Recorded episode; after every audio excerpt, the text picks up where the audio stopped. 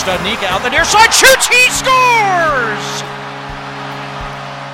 Jack Studnicka scores his second of the year and the fifth unanswered goal for the Canucks. I think I was just getting in on the forecheck and uh, the goalie's head was down, and usually that's an indication they're going with a, a hard rim on the forehand. So I think Lazar had a really good net drive, so that defenseman kind of went with him. So I saw some ice where I could step out, and um, you know, luckily it went in. 703 on a Tuesday. Happy Tuesday, everybody. Halford Brough, Sportsnet 650. Halford and Brough in the morning is brought to you by the Dilawri. This music gets me every time. The Dilawri family of Acura dealers. Experience the Dilawri difference today by visiting your nearest Dilawri Acura dealer today. Uh, hour two of the program, we were right in the midst of it. David Amber from Sportsnet is going to join us in just a minute here. Uh, hour two is brought to you by North Star Metal Recycling, Vancouver's premier metal recycler. Pays the highest prices on scrap metal. North Star Metal Recycling, they recycle, you get paid. Visit them at 1170 Powell Street in Vancouver. So when we came in this morning, Jason, I, I, I was I was actually for the first time in a long time having a hard time coming up with the words and trying to figure out how we were going to cover the game. And for like, because most of the games is pretty easy, right? Like the the score line indicates what you should talk about. Mm-hmm. It goes in a certain direction. This one, it's like it's a historic comeback in franchise history. They haven't had a four goal comeback for a win since 1973. Um, the game was kind of drunk at times. Yeah, the game was hilarious. It Yeah. was very entertaining. It with the d- dizzying highs and lows and everything else. Then, and I'm starting to realize this now, is we also have a civic duty to tell people that the Canucks won that game because there's a, there's a lot of people that have texted in that turned it off and then kind of sleptwalked through the morning and got to their cars and now they're realizing that the game they turned off when the Canucks were down four nothing. Yeah, they came back and won that. Yeah, this is how it used to be. You, if you, when the Canucks were playing a late game, if you were uh, a kid and your parents made you go to bed early, then you had to wake up in the morning and check the newspaper and see who scored. Like I did not realize that we would have an actual public service this morning. So if you're just joining us, David Amber is going to be on the program in a second. The Canucks won that hockey game last night. Yeah. The one they were down four nothing after the first period. They came back. Elias Pettersson scored 13 seconds in overtime. They won seven to six. Collin Delia ended up in net. If you don't know who he is, that's okay. We got plenty of time to explain that later. Joining us now to talk about how crazy last night was, uh, Sportsnet NHL host Hockey Night in Canada, David Amber, here on the Halford and Brough Show on Sportsnet 650. Good morning, David. How are you? That was wild. Shame on anyone who turned off the TV. You, you heard Anson Carter say after the first period, he said it's not over. Montreal gives up a lot. Vancouver scores a lot, and this season we know no lead is safe. That game wasn't drunk. That was like uh, uh, crack bins from the 1980s. Like that was out of control. Like that was that was the wildest game I've seen this year, and just the twists and turns were unbelievable. I wish we just had an ISO cam on Bruce Boudreau. Oh man. You know, the, the the shades of red and pink and all the different hues that his face was turning after every bad play and then after every good play. It was unbelievable, guys. It, if nothing else, the Vancouver Canucks are the best. They're they're the best reality TV that we've had in the NHL in a long, long time, for better or for worse. I know some of the fans probably don't like that comment, but Yeah. it's really it's just compelling theater every game. It was terrific entertainment, and when the Canucks made it four to two, I was like, okay, we could be in for a night here. Um, what was the reaction from the Montreal side? I was so focused on what the Canucks were doing that I I just kind of gave cursory uh, thought to what the reaction on the Montreal side was. Now, in theory, the Habs fans should be pretty upset with blowing a four nothing lead, but I also know that expectations in Montreal are quite different than they are in Vancouver this season. Yeah, and I, I think that, that that speaks to it all. I mean, I think the Montreal Canadiens they're playing with house money. You know, they they finished with the the worst record in the NHL last year. They you know finished uh, the first time, or I think since 1940 something, that the Habs have finished dead last in the NHL. No one had really great high hopes for the team this year. And to be honest with you, they've been a very exciting, very competitive. They have this great young nucleus with Caulfield, Suzuki, and Xhekaj, who a lot of people are now touting as a possible, you know, rookie of the year candidate, which is unbelievable. Uh, you know, there's a lot of positives. So, yeah, it's disappointing. You blow a four nothing lead. You're in complete control. Uh, you know, absolutely, but it's completely different the, the level of expectation. I mean, there'll be some maybe even more sophisticated Hab fans will say, you know, great, we're one point closer to maybe getting Connor Bedard. Like, you know, there's a lot of different ways for them to slice it. It'll be interesting to see how they rebound tonight. Uh, you know, they're back on the ice tonight, and and and it is going to be there will be some eyeballs on their game for the Habs tonight because it's Slafkovsky uh, versus Shane Wright. So there's a whole other like layer to this game against Seattle, but um, nothing compared to you know had Vancouver had a four nothing lead and ended up losing seven six in overtime. I mean, imagine what your show would look like this morning. I just wonder if any Habs fans have kind of gone like, "Hey, w- w- wait a minute. Maybe we don't need to tank the season. Maybe we need to." Make the playoffs and surprise everyone. Mike and I are both uh, Seattle Seahawks fans, and we entered this season going, all right, well, I hope they lose a lot of games, except that, that first one to Russell Wilson and the Broncos. Win that one, lose the rest, get a good draft pick, and let's turn this franchise around. But now. And then Geno Smith said. Yeah, then Geno Smith. So we're kind of living and dying with every game now. And we were really yeah. happy that they got the win uh, the other day against the Rams because we want the playoffs now. Has it, has it gotten to that point in Montreal, or are they, is it still too early in the season for fans to really think that, you know? Yeah. That's a great question. That's probably a question better posed to Eric Engels, who's you know on you know boots on the ground in Montreal on a day to day basis. I don't know. I mean, all I get is sort of the secondhand information, and and by all accounts, they're pretty pleased. They're excited. They have this great young coach in Martin St. Louis, and I think it's re-energized the franchise. This great young nucleus, uh, and I think they feel like okay, we have foundational pieces to build around you know, get into the playoffs, yeah, of course that's important. It'd be it'd be a good growth opportunity uh, for many of the young players. But you know, I think realistically, they look at their lineup and go, "We don't have a Stanley Cup caliber team." And we all know in Montreal, it's not about making the playoffs or winning around; it's about winning a title, right? It's been 30 years since any Canadian team, and of course, it was Montreal that won the last one in '93. So when they're building towards a championship caliber team, I think you know the average sophisticated Montreal fan, I'd like to think would would think you know, it might be great to add another good young piece. You're not maybe not going to get Connor Bedard, but it's, it's supposed to be a very uh, good and deep draft. When you talk to the Sam Cosentinos of the world, this is going to be an elite draft. So if you end up picking sixth or seventh or eighth, you might still end up with a stud uh, player for the next decade. Uh, that would be another great foundational building piece to add to a good young team. So, you know, as much as making the playoffs is a great pursuit for the Canadiens, I think if they fall short of that, I think there is sort of the silver lining of okay, we're into the draft lottery. Whereas it's viewed differently through the lens, whether it's Vancouver Canucks, Edmonton Oilers, Calgary Flames. It'd be an unmitigated disaster for for Calgary Edmonton if they don't make the playoffs this year, right? Like that would be just unheard of based on the expectations going in for those franchises. Or, you know, if you want to look in the East, Florida and the New York Rangers are currently outside the playoff picture. Imagine that. I mean, I picked the Rangers to win the Stanley Cup and they're they're not even in a playoff spot right now. So Montreal's in a very different situation. Um, I, I think the fan base is excited about the prospects of, of maybe making a playoff push, but I also think they're realistic about the team's you know championship hopes for this year. If you had to pick one, we're going to put you on the spot here, David. Uh, which Alberta team should be the most worried right now? that is a very tough question. There's there's concern. I, yeah, it's sorry, but I we're doing might, this.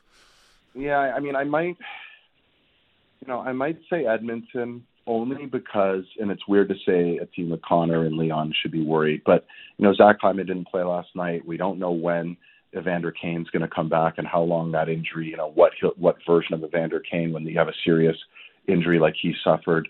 Um, the goaltending. I mean, Stuart Skinner was absolutely sensational last night, um, and that kept it a close game. You had to make 47 saves, but you know, there's just a lot of question marks surrounding the Edmonton Oilers, and um, you know, Calgary. I just, for the life of me, keep waiting for them to be the Calgary team we expected, and and they made a lot of roster. You know, they made significant roster changes, and you kind of feel like the first couple months might be this feeling out phase. So, I, I really do think uh, you know, I, I listen. I have high hopes for both of them. You're making me pick one, so I'm going to say if I had to worry about one of the two, I, I might worry about Edmonton a little bit more than Calgary. Do you think it's fair for someone? Because I, I, I, would actually pick Calgary, and let me know if you think this is fair. Calgary, mm. considering the age of some of their top players, mm. uh, you know, I'm thinking about Markey, who's really struggling right now, and I'm not saying he's too old for the league, but he is 32, I, I think, and uh, Nazem Kadri, who they just signed to a big long term contract, 32.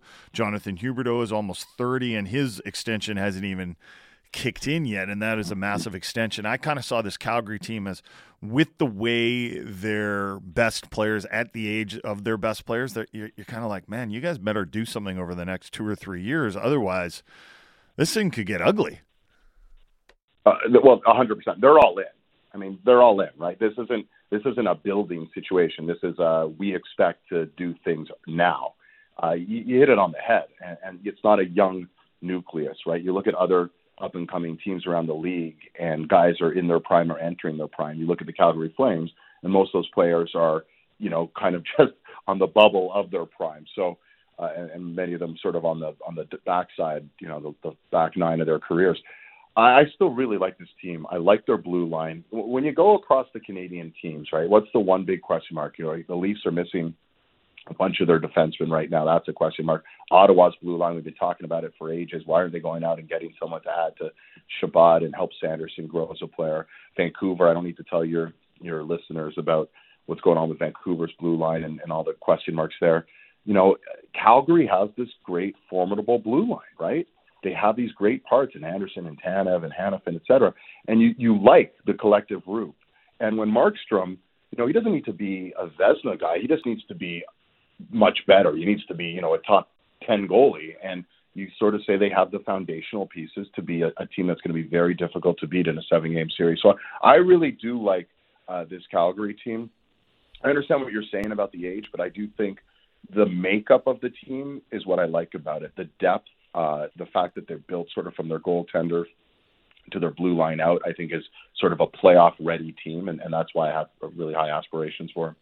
You know, I think uh, we were talking the other day. I think we were talking to Drance about this, and he was saying uh, just how uh, impactful that line was last year with Tkachuk, Gaudreau, and Lindholm, and now two thirds of it are missing. I think the one thing that we all probably got wrong with Calgary is we didn't realize just how fundamentally their offense was going to be impacted by the changes because we saw the sort of plug and play approach, right? Well, they lost one, but Huberdeau comes in and he's a 100 point guy last year the, the, Flames were sixth in the NHL in goals scored last year. They had almost 300 goals as a team, but a big chunk of that was uh, Gaudreau and Tkachuk. And you look at them now, and they're just not scoring with the same regularity that they were last year. I mean, I think they're somewhere in the neighborhood of 76 goals, which is in the bottom half of the league. And you look at them and you're saying, well, I think we all thought they were going to be one thing because they are designed to win now. And, you know, you almost looked at it like, well, Tkachuk and Gaudreau are gone, but Kadri and and Huberdeau are in, so everything will be okay, all right and okay. But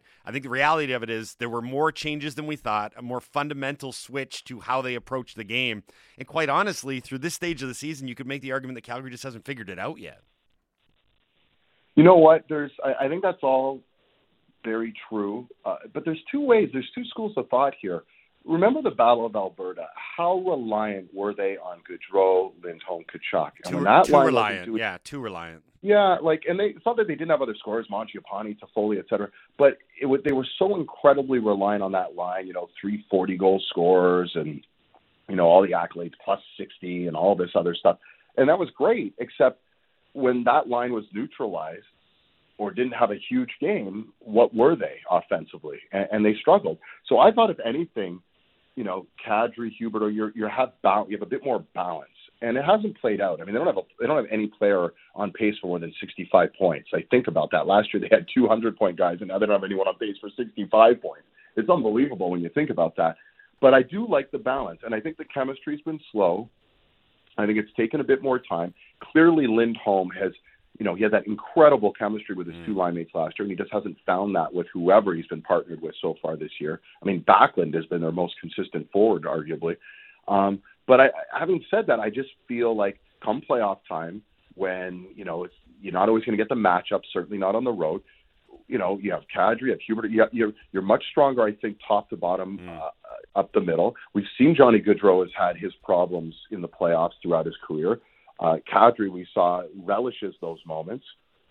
You know, Huberdeau, we still want to sort of see him excel come postseason time. But I just feel this team will be a very, very tough out. And listen, twice in the last six years, Calgary has had these incredible regular seasons, and it hasn't meant anything. Yep. Last year, they in the second round. The year, you know, with home ice advantage, the year of uh, three years ago, they lose to Colorado in five games in the first round. Maybe this is one of those teams, kind of like Tampa, where you know, they just got to get into the playoffs and then they buckle down and they can be that really hard out, even if they have to start on the road. So I, that I, I like the makeup of this Calgary team. I, I definitely agree with you though. Markstrom's got to be better, and they've got to find some continuity on their offense. But I really do like the team. We're speaking to Sportsnet's David Amber here on the Halford and Brough Show on Sportsnet 650. Uh, David, one thing before we go, I want to go uh, outside Canada, never mind the province of Alberta and what have you. Uh, you mentioned that the New York Rangers were your preseason Stanley Cup pick. It's been a rough start for them. Uh, a large reason for that rough start is the newly minted captain, Jacob Trouba, who we talked a lot about on the show yesterday in wake of the uh, Andreas Athanasiou remarks and the hits and everything else. I know you talked to Chris Pronger, who is like maybe the perfect mm-hmm. guy to talk to about this. What did, I, I I saw a little bit of the interview you did with him. What did Pronger have to say about Trouba and what he's doing? Because right now, I think you could say that Trouba is the most dangerous hitter in the NHL, the most predatory. I'm not sure how to frame it, but there's that hit on Athanasiou, there's all the rest, and then there's what Pronger had to say about it. Yeah, I mean, you can only imagine Chris is you know cut from the old school cloth, and, yeah. and he doesn't have time for players going to the media and saying, you know, I got hit too hard, and what's what's with these hits? Like, you know, the, the exact phrasing he had is last time I checked, hitting is part of the game. It's a skill game, it's a speed game, but it's also a physical game, and at times it can be a vicious game. Uh, you know, I, I, it's kind of funny. Like, he wasn't expecting a guy to unload on him like that, but mm-hmm. it was at the end of the day, it was a clean hit. And you know what? More guys have to have their head on a swivel. I mean, remember when Scott Stevens used to play? You would know when he's on the ice. And I bet you now, when Jacob Trouba's on the ice, you know, after a weekend where he had to fight three times and he was just laying out big hit after yeah. big hit, you know, the word is out on him. The word's out on on Radko Gudas. The word's out on on Mo Seider. I mean, there are a handful of guys who'll step into you. I think we've just got to a point now where you know, and Chris Pronger's take on it is just if more guys, you know, like there was Jacob Trouba on every team 15 years ago. Yeah, there just was, and now now there's not. Um, but doesn't mean they don't exist, and you just have to respect when they're on the ice. And and you know, Chris Chris Pronger was getting kind of angry about it. He's like, look, if you don't want to if you don't want to get hit like that, then then keep your head up. Quite yeah. quite uh, you know, frankly, and and and if you get hit like that and you don't like it, then take matters in your own hand. Don't go and talk to the media after the game about how rough it was. So you know, Chris has an old school approach, but you know, I think a lot of NHLers, and I talked to Keith Yandle and talked to Anson Carter and talked to Cassie Campbell Pascall on our show, they all agreed. It's like, you know, it's incumbent on you. If you're a forward with your head down going through the neutral zone, expect to be hit. Don't expect to be let off the hook. David, this was great, man. Thanks a lot for doing it. We appreciate it as always. Enjoy the rest of the week and all the games. We'll do this again uh, next Tuesday or Wednesday. And cautionary tale for your Canucks fans: Do Mm-hmm. not change the channel. No lead is safe, whether it's the Canucks with the lead or the opponent. So last night was a great example. Thanks for having me, guys. Wise words. Thanks, David. Appreciate it. That's David Amber from Sportsnet Hockey Night in Canada here on the Halford and Brough Show on Sportsnet 650. Yeah, because we talked about the Trouba thing a little bit yesterday, and you actually on the air watched the hit live for the first time. Yeah. And your first reaction, rightly so, was that that's a clean hit. That's a great hit. Yeah, right. And so it's. I think the, the the few takeaways from that are one, the guys that do that with regularity are now such a rarity that Trouba's like the guy now. Trouba's almost the new Gudas, to be honest, and Gudas still exists, but he's the old Gudas now, um, because it, you, again, Pronger brought up a good point. Uh, 15 years ago, there was a guy like that on every team, or Well- or most of the teams at least, a, a heavy hitter. 15 years ago, they aren't calling Luke Schenn for interference on that hit Right. last night. Right. It's a good hit. Uh, yeah, it might have been a millisecond too late, Mhm. I guess, technically, but they never would have called that before. Correct. They would have been like, well, what do you expect, Slafkovsky? You're Yeah. skating behind the net with the puck. You're going to get hit, even if you, even if you dish it. Like, expect the defenseman there to finish the check because that's that's his area, Yeah. right? But see, the, the the great part about it, like when we were going back and forth yesterday, the one part I wanted to kind of emphasize, I don't think I did it super accurately, was like the whole situation in terms of building up chaos and animosity and angst. Like it was such a rarity, but we should be uh, looking at that in a vacuum and saying like that's great because not only did um, not only did Trouba lay a clean hit, right, without question. uh, Athanasiou went back at him and was essentially saying, "Hey, you know what? You're getting paid a bunch of money and you're doing nothing other than running around and being a goon." So I thought, like collectively, it was a cool moment where we got to see some real angst and chaos and anger play out in real time. I'd have no problem with him going to the media and chirping uh, Trouba. Does No, he- neither, neither do I. I don't Yeah. have. Well, I mean, my my retort would be, you know, he's not doing nothing. He's he's making he's in your head right now, right? Like he's Yeah. there. There's something to be said for that. Uh, how many times have we discussed on this show where we, you and I are just a bunch of dinosaurs, old old hockey men that liked it liked it the way it was 20 years ago? But how many times have we talked about first of all our appreciation for Luke Schenn and the physicality he brings, but also our desire for the Canucks to have someone like that up front Yep. in their lineup, and someone who um, makes the other team think like, oh, that guy's on the ice. You, teams don't even think about that stuff anymore. There's, there's not. I, I, I heard some. I can't remember who it was talking about this, who used to play in the league, and they're kind of like, yeah, you used to you used to know on the other team. Okay, well, when this guy's out on the ice, you got to keep your head up, and the defenseman would know that too because they'd be going back to get the puck, and they'd be like, man, if this guy gets you when he's forechecking, it's gonna hurt. Yep. The Canucks who do who do they who do they have on their on their team that's like that? They're you know we'd had high hopes for certain guys, whether it was Virtanen or or Furlan, but the last guy that I can think of, you know, some people would would say, well, was it Derek Dorsett? I'm like, oh, geez, I Kinda. hope not. I guess I guess so, but the last guy really was Raffi Torres, who went out there and laid some massive, massive hits. Did some of them cross the line? Yeah, but that's what made it effective mm-hmm. because you have that wild card factor of this guy. I don't think this guy cares, right? you know, like he's he's willing to do that. And s- some people will say this is disgusting that you guys are advocating for a player like this, but it is hockey, and there is a long, long history of dirty players hoisting the Stanley Cup because they are willing to do the things that others aren't. Scott Stevens may be the greatest NHL hitter of all time, and plenty of his hits were super dirty. But he also had some of the most perfect hits you'll ever see. Yeah. Well, looking back, a lot of those hits were just downright illegal based yeah. on today's rules. But in, in those days, the, the hits weren't illegal. I'm thinking about a guy like Claude Lemieux. Claude Lemieux won multiple Stanley Cups. He mm-hmm. was a very valuable player. He was also maybe the dirtiest player in NHL history. kudos to his son for trying to carry on the legacy. Bit of a donkey. NHL. Bit of a donkey, I'd say. Um, of course. But here's the thing. Um, uh, if you want to even take a step away from like whether you're a dinosaur or not, and if you take it as a neutral observer, as these things are happening, and you don't need to either condemn or praise them, uh, you cannot argue across the board that this situation with like the Trouba thing has made that situation more interesting and more relevant. Like why would why would we ever be talking spending this much time talking about a regular season game between the Rangers and the Blackhawks unless something like this happens. Like these are the moments, and this will go across sports. This isn't just a hockey thing. Mm-hmm. We talk a lot of the time, like sometimes, believe it or not, an 82 game NHL season, there's a lot of games where you're like, there's not a lot of emotion out here. There's not a lot of interest. It's a couple teams kind of trading goals, and then they go their own separate ways and jump back on the plane, and it's another. We, we- talked about Yep. it. Like there's a lot of games mm-hmm. where there's not a lot of feeling to them, quite honestly.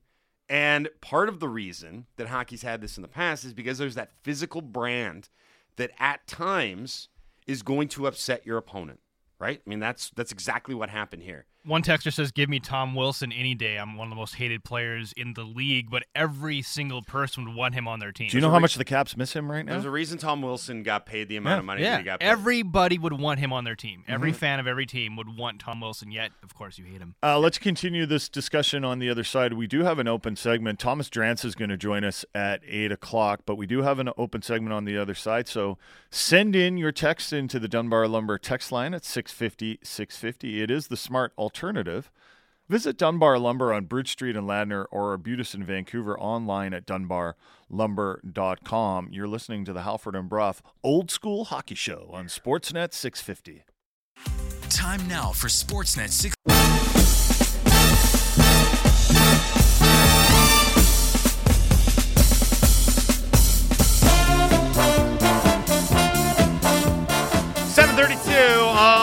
A Tuesday. Happy Tuesday, everybody. Halford Brough, Sportsnet 650. What is this jingle? I, I, I, did anyone out there listening hear a little bit of the A Team song in that.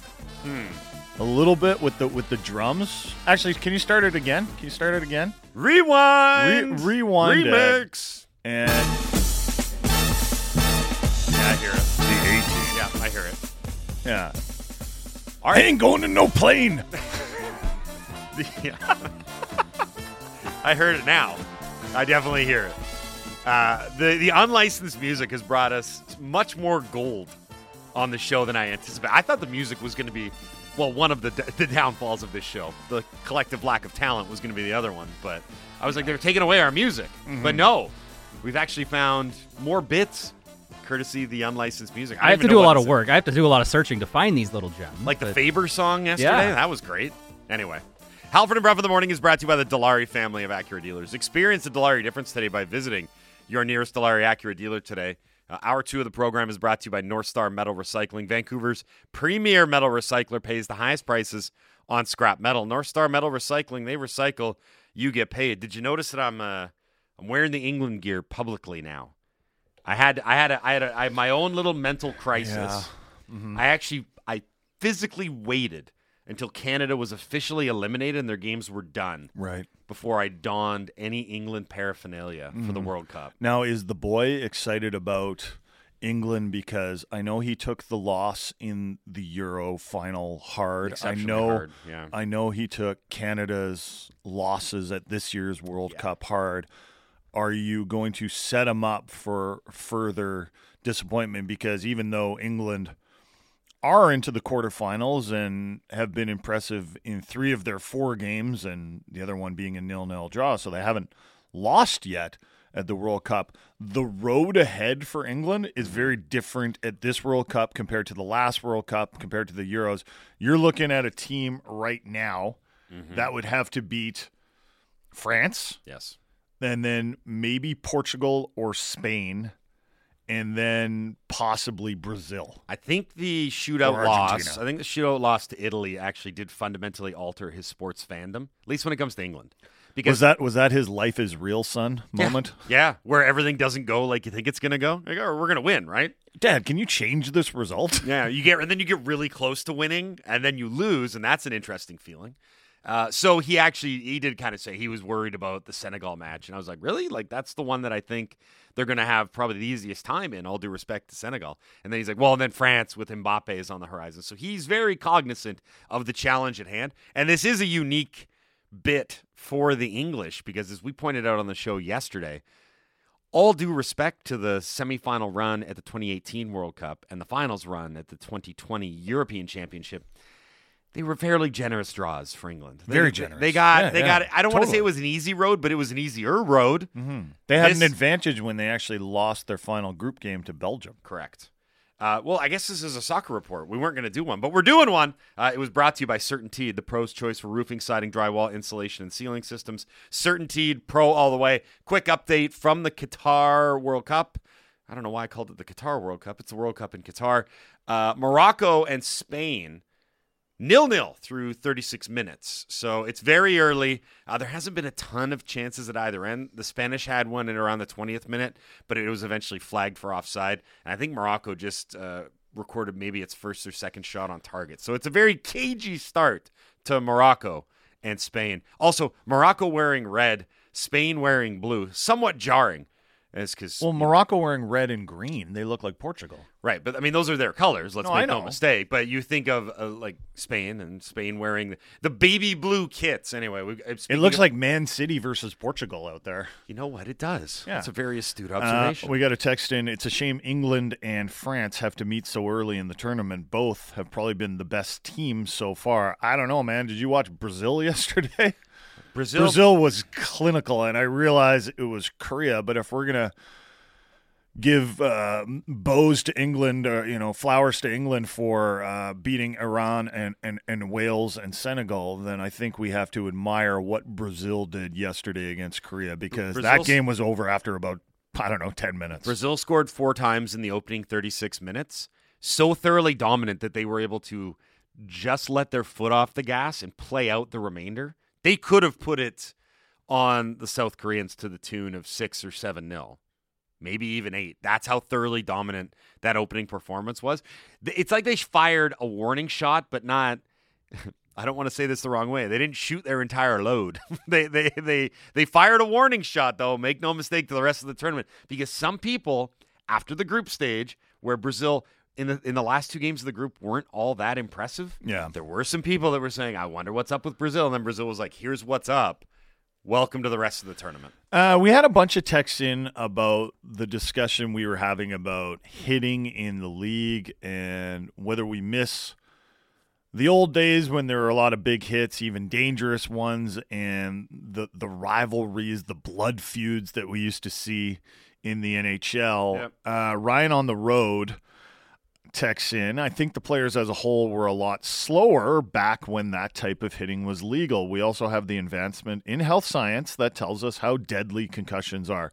Can't have it both ways. You can't tell me you'd like to see more Troubas and Gudas out there injuring the stars of the league. Sean from Calgary.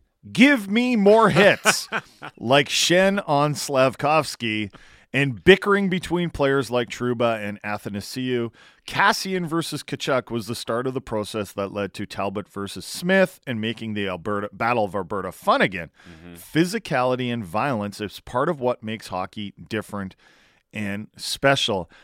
You know, I, I, I, I like I agree with with both those sentiments. I don't think you can take the physicality and the violence and dare I say it, the danger out of hockey. Sure. It is something that we enjoy watching and it is something that we enjoy playing. Mm-hmm. It is. I mean, even and I and I'm going to use the beer league analogy once again. Like there is a level of enjoyment that you get from being on a team at whatever level of hockey you play and going out there and kind of not liking the other team.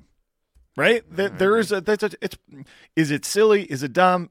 Yeah, but there's something in us as human beings that like that camaraderie aspect. Maybe it's not the healthiest thing, but I think if if the NHL li- listen, the, the NHL has a lot of good things going for it.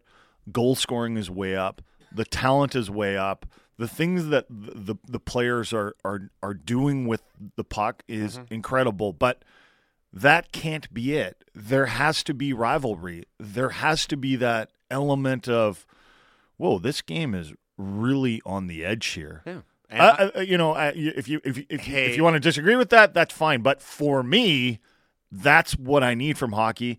And if you ask me the question, do I miss some of the blood feuds in the NHL? I miss them dearly. Like I think part of the, I mean, and the, there's a multitude of issues with the Vancouver Canucks this year. I think one of them is that Luke Schenn is almost exclusively responsible for being the physical presence on this team, both with his fists and with the hits. So like that hit on Slafkovsky last night. One, it's not a penalty. It's not. It's it's it's a clean hit. It's a big hit. Um, you know, there is, and when you're talking about the speeds that players are traveling, and quite honestly, the lack of awareness that some of the players have, like when you talk about concussions being a byproduct of whiplash and the head snapping back, there is some credence to that. you need to keep your head on a swivel because when you've either got your head down or you're not uh, cognizant of your surroundings, that's where you get the hit where the whiplash effect happens. You don't see it coming. That hit last night, outside of the penalty, it kind of played out how we see it play out a lot. There was a big hit. Uh, Xhekaj quickly responded, right? He wanted a piece of Schenn for it, and away we go.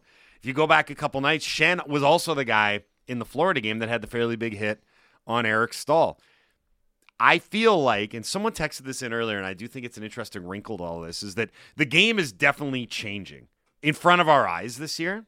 I think that there's a decided, decided uptick in scoring, obviously, but also the way that score effects are happening. I don't remember a time, maybe you got to go back to the 80s, where uh, multi goal leads get evaporated like they do. the I- game has just opened up so much. and you talk about the way that goals are scored. I don't, and I, I'm sure that there's probably some evidence that I quite frankly don't have at my disposal, but it feels like the scoring in waves or the cascade of goals or the rapid fire nature in which you're finding the back of the net is kind of unlike anything that we've seen in recent memory. I can't remember where I've seen teams score three, four, five goals in a five, six, seven minute span, right? And and and now the question is, how does everyone else adjust? Because the goalies are having a hell of a tough time this year, isn't that right, Laddie? The goalies are having a tough time this Uh, year. no comment. And you know, I just put up uh, uh, some stats on, on Twitter, and it came from the great website hockeyreference.com, and they chart league average save percentage. So in 2015 16, the league average save percentage was 915. That's pretty high. And that's why we kind of got that in our head like, okay, 915 is neither really good nor really bad, but 915, if you're there, you're playing all right. Well, That's- 920 was like really good. That was like you want to yeah, I be remember those 920. Yeah, days. yeah, yeah. I remember those days. The new 915, It's nine hundred. the new 915 is 904. Oh, okay. Now, we are not back to the John Garrett years. In 1982, league average save percentage was 873. And that was the years of Gretzky putting up, you know, 200 points, and scoring days. 92 goals. That was the time. Where it looked like goalies just stood there, kind of. yeah, you know what? Because they kind of did. They kind of did. they were like waving at the puck. Yeah, they were like, "Whoa, that one's on the other side of the net. I can't reach that one." The, the, All the goalies were five foot eight. yeah, the Can hockey stop firing the puck so Howard, please. the hockey goals looked like uh, soccer goals half the time. Uh, and, and one of Gretzky's moves, it was hilarious. So one of Gretzky's moves would just be to get the goalie going the other way, and then he'd slide the puck back. Like so many of Gretzky's goals just slid along the ice. Goalie standing with their feet on the ice. And then it's like he tried to reach his toe out to stop that puck, but his little leg couldn't get to the puck. Like Mm-hmm. that's the way it was. And now you, you think back to those times and like you're, you're kind of wondering why didn't anyone have the bright idea to put a bigger person What in the if? net? or, or put your leg down. Yeah. Or put your leg down. horizontal. That's, that's a good way to What do if? it. Gretzky's goal scoring superpower was just what if I move slightly to the right while the goalie's moving left? Wait a second. But that that's it's a good thing to bring up because at a certain point here, people started saying, "What if? What if we didn't take the sm- the shortest guy on the team and put him in net, and instead we took the tallest guy out here and put him in net, and it revolutionized the position to a certain degree. Now it's like you, I mean, getting a goalie sub six feet is unheard of, Well, right? can, I, can I break into why I think the save percentage has dipped so much in recent years? we can, Greg. I, I, there's a few theories, and, and there's another thing on that chart that you posted, Jason, on your on your Twitter account.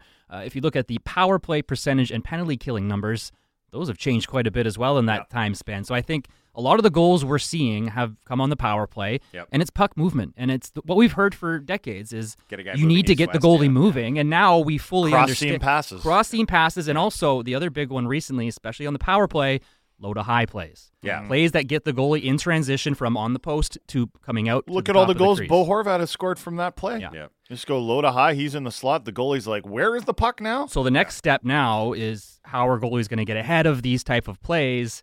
It's up to us to figure it out. Also, Also- they're probably going to whine about the we need bigger equipment. yeah, bigger 100%, pads, bigger pads bigger, bigger shoulder pads for sure. Uh, but no, but it's so I, I'm glad you brought that up because now it's it's not just about the goalies though. It's going to be uh, coaches racking their brains. How do we defend this? Right? Because that's it's a, it's a action reaction league. It always has been, and it, you know you you see it in the playoffs all the time. Is when a team wins a Stanley Cup.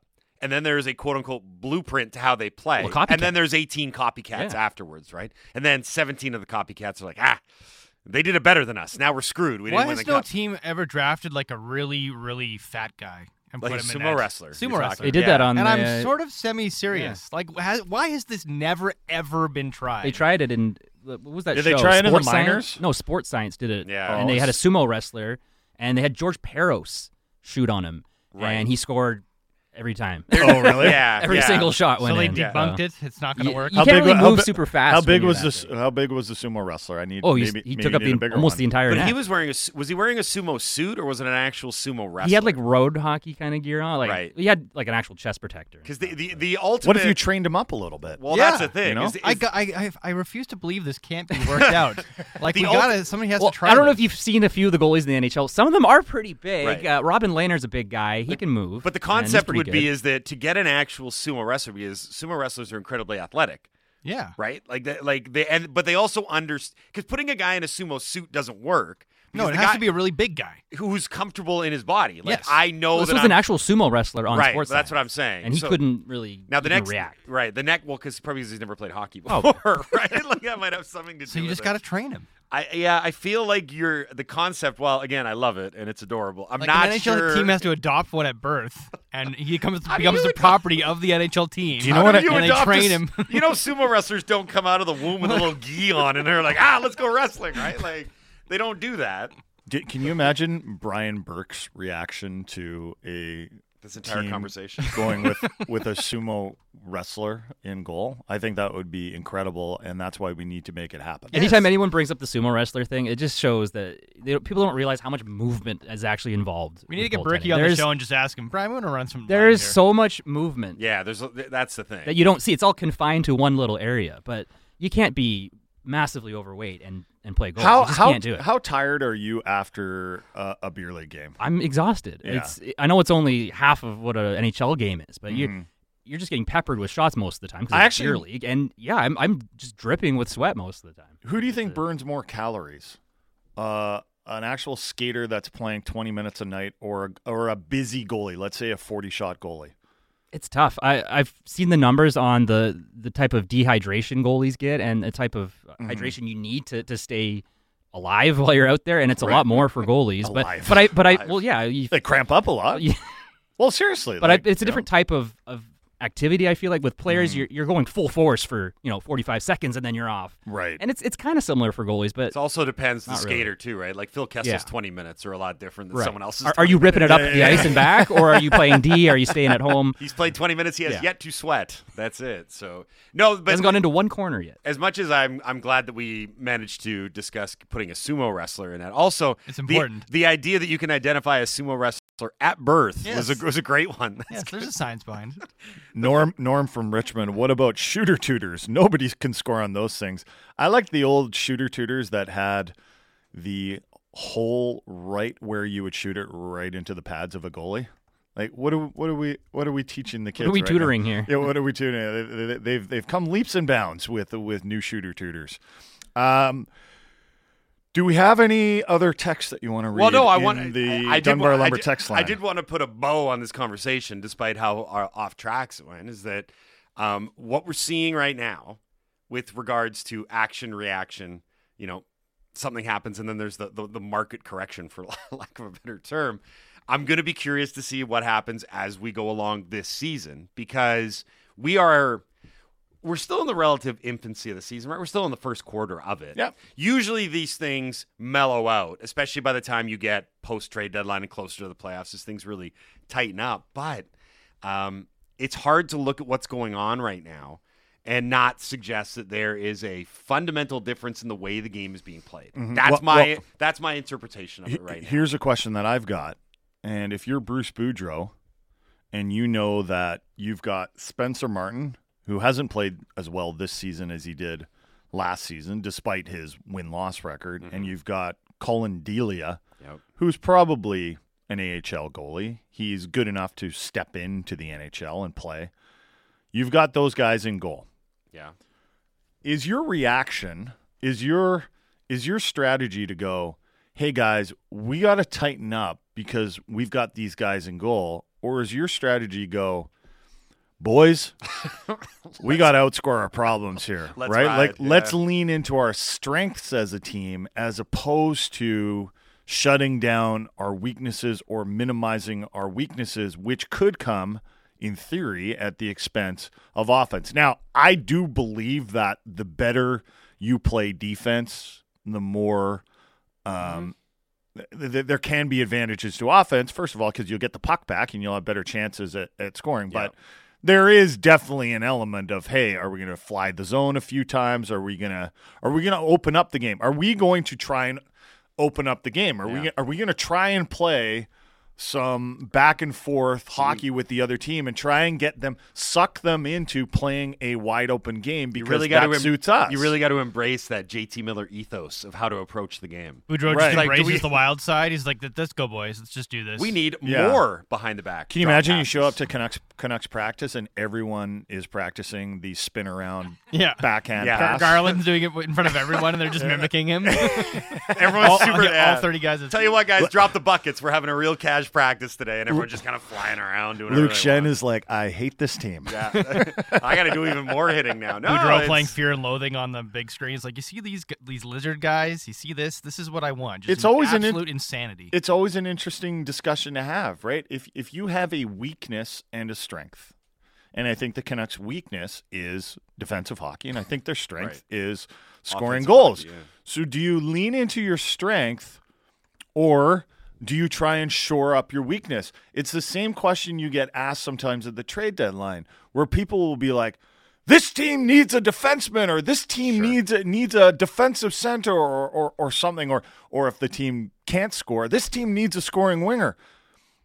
And then sometimes I wonder, actually, why don't they just get another player that uh, shores up their or, or even Yeah. helps their strengths even more, and just have that as your identity and go for it? Yeah, we're a high scoring team. We'll see how it goes. I mean, if they win every game nine eight, but they make the playoffs, it would still be a lot of fun, right? It's it, it would. I mean, if there's one It'd coach, if there's one coach that would lean into Yeah, it a they're little probably not going to do anything in the playoffs because you got to defend in Yes. the playoffs. If there was one coach that like philosophically would lean into it, I think it might be Boudreau because he's a fan of like offensive open hockey. The problem is one, he's coaching for his job and his life, and you're leaving a lot of this oh, up to. Well, we're gonna win a wild one, or we're gonna, you know, maybe our guy will like morph into the Grant Fuhr style goalie, where he doesn't necessarily give us a lot of saves, but he gives us one at the proper time. That's hard for a coach because they're all inherently control freaks. That's what they do, right? I mean, not a lot of coaches coach offense; they coach defense. That's what they're designed to do. And I do wonder now, though. I, I don't think that's what Bruce is designed to do. no, but well, you know what it, it is? He's been tasked to do it by management. He's been tasked to do it for sure. They want him to play with more structure. They want him to play more defensively sound hockey. I mean, he talked about it in the audio that we played earlier. We can't. We know we need to go out and try and defend and only give up one goal because those are the games that you're more often going to win, mm-hmm. as opposed to when you give up six That's good analysis, or Bruce. or five or five. I mean, think about four of the three of the previous four home games. The goals against have been five, five, six. That's a lot of goals against. All right, we've had fun for two hours on the Halford and Brough show after a very wild, entertaining, fun night Yes. at Rogers Arena. But that all ends now. Thomas Drance will join us next on the Halford and Brough show on Sportsnet 650. Time now for Sportsnet 650 traffic from the City News 1130 Air Patrol.